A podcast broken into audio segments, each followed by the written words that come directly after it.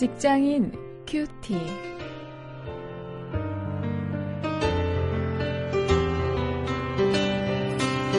여러분 안녕하십니까? 1월 31일 오늘 창세기 31장 38절부터 42절 그리고 51절부터 55절까지 말씀을 가지고 노사 관계를 주제로 말씀을 묵상하십니다. 노사의 공생 방법, 화해 이런 제목입니다.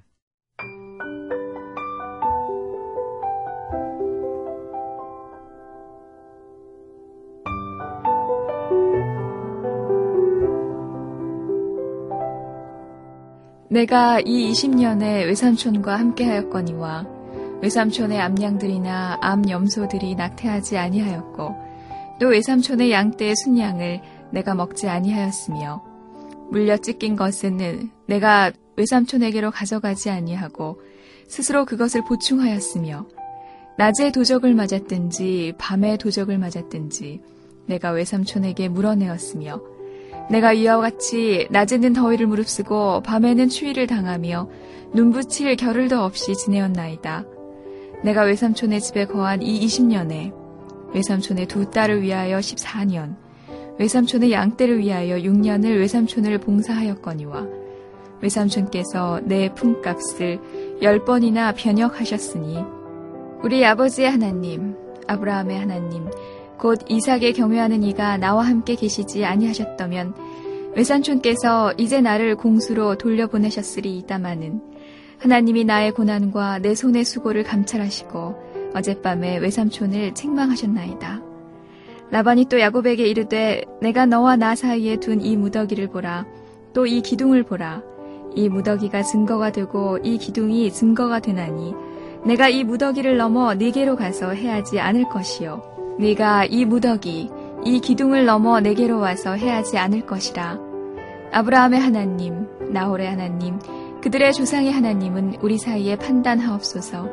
하매 야곱이 그 아비 이삭의 경외하는 일을 가리켜 맹세하고 야곱이 또 산에서 제사를 드리고 형제들을 불러 떡을 먹이니 그들이 떡을 먹고 산에서 경의하고 라반이 아침에 일찍이 일어나 손자들과 딸들에게 입맞추며 그들에게 축복하고 떠나 고향으로 돌아갔더라.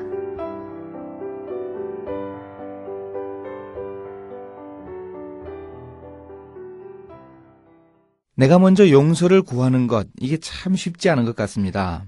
아, 잘 알려진 분인데, 어, 아주 유명한 어르신인데, 어, 그 용서하는 방법을, 용서받는 방법, 그러니까 자기가 잘못한 것을 고백하는 어, 잘못을 구하는 이런 방법을 참 모르게 어정쩡하게 그렇게 어, 용서하는 용서를 어, 구했다 하는 이야기를 들었는데요. 결국 이 용서를 구하는 방법을 모르고 화해하는 방법을 몰라서 안타깝다 하는 이야기를 제가 어떤 분에게 들었습니다. 오늘 우리가 나누는 본문 속에 이 화해가 정말 사람들 사이에서 노사관계뿐만 아니고 인간관계에서 얼마나 중요한가 하는 것을 보여줍니다. 노동자 야곱은 그 고용주 라반에게 일종의 양심 선언을 하고 있습니다. 38절부터 41절이 그런데요. 자기가 참 열악한 환경 가운데서도 최선을 다해 일했다 하는 내용입니다.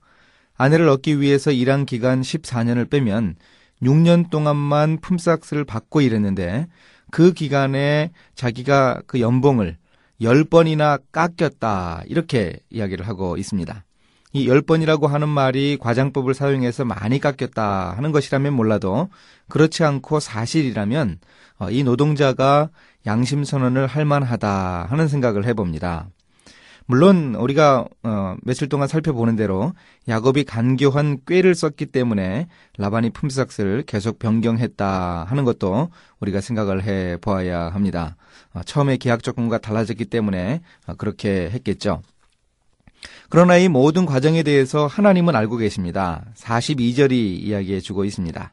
야곱은 하나님이 자기의 고통과 어려움만을 들어주신 것으로 그렇게 이야기를 하고 있습니다만 사실은 야곱도 잘못이 있었습니다. 야곱이나 라반의 행동 하나하나를 하나님은 속속들이 다 알고 계셨습니다. 이게 참 중요합니다. 우리의 노사관계 속에서 또 우리 직장 속에서 사람들과의 관계, 그 모든 관계에서 누가 잘했고 누가 잘 못했는가 하는 것을 하나님은 다 알고 계십니다. 우리가 그 하나님 생각하면서 좀 더 솔직해져야 하겠습니다. 좀 더 진실하게 우리의 관계를 좀 바라볼 수 있어야 하겠습니다.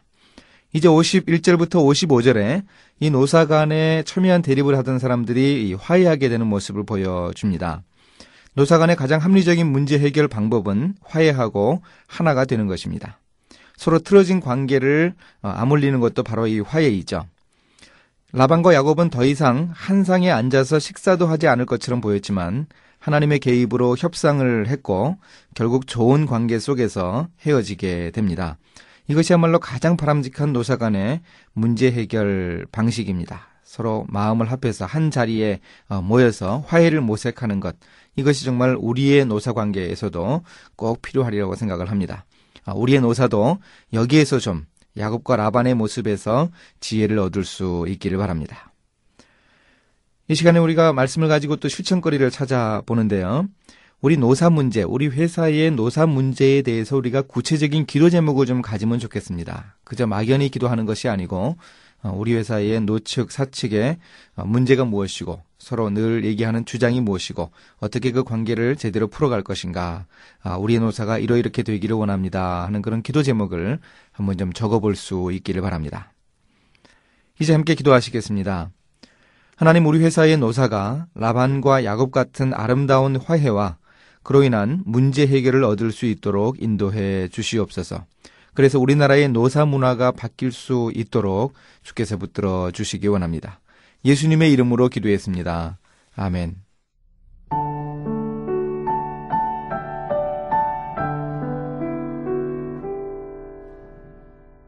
사소한 일로 다투는 아이들의 모습을 지켜보던 엄마가 달려왔습니다. 언니와 동생은 서로 상대방이 먼저 싸움을 걸어왔다고 소리쳤죠. 그 엄마는 두 아이의 말을 다 듣고 나서 조용하게 말했습니다. 누가 먼저 싸움을 시작한 것은 알고 싶지 않아. 다만 엄마가 알고 싶은 것은 누가 먼저 화해를 시작하는가 하는 거야. 누가 먼저 화해할래? 네, 뭐 다툼이 있을 수 있습니다. 그래서 자존심이 상하고 노사 간에는 생존과 관련된 더욱 심각한 마찰이 있을 수 있죠. 그러나 문제는 누가 먼저 화평케 하는 자가 되는가 하는 것입니다. 노사가 함께 살기 위해서는 화해의 길을 걸어야 합니다. 이런 노사 공생 방법을 라반과 야곱이 보여줍니다.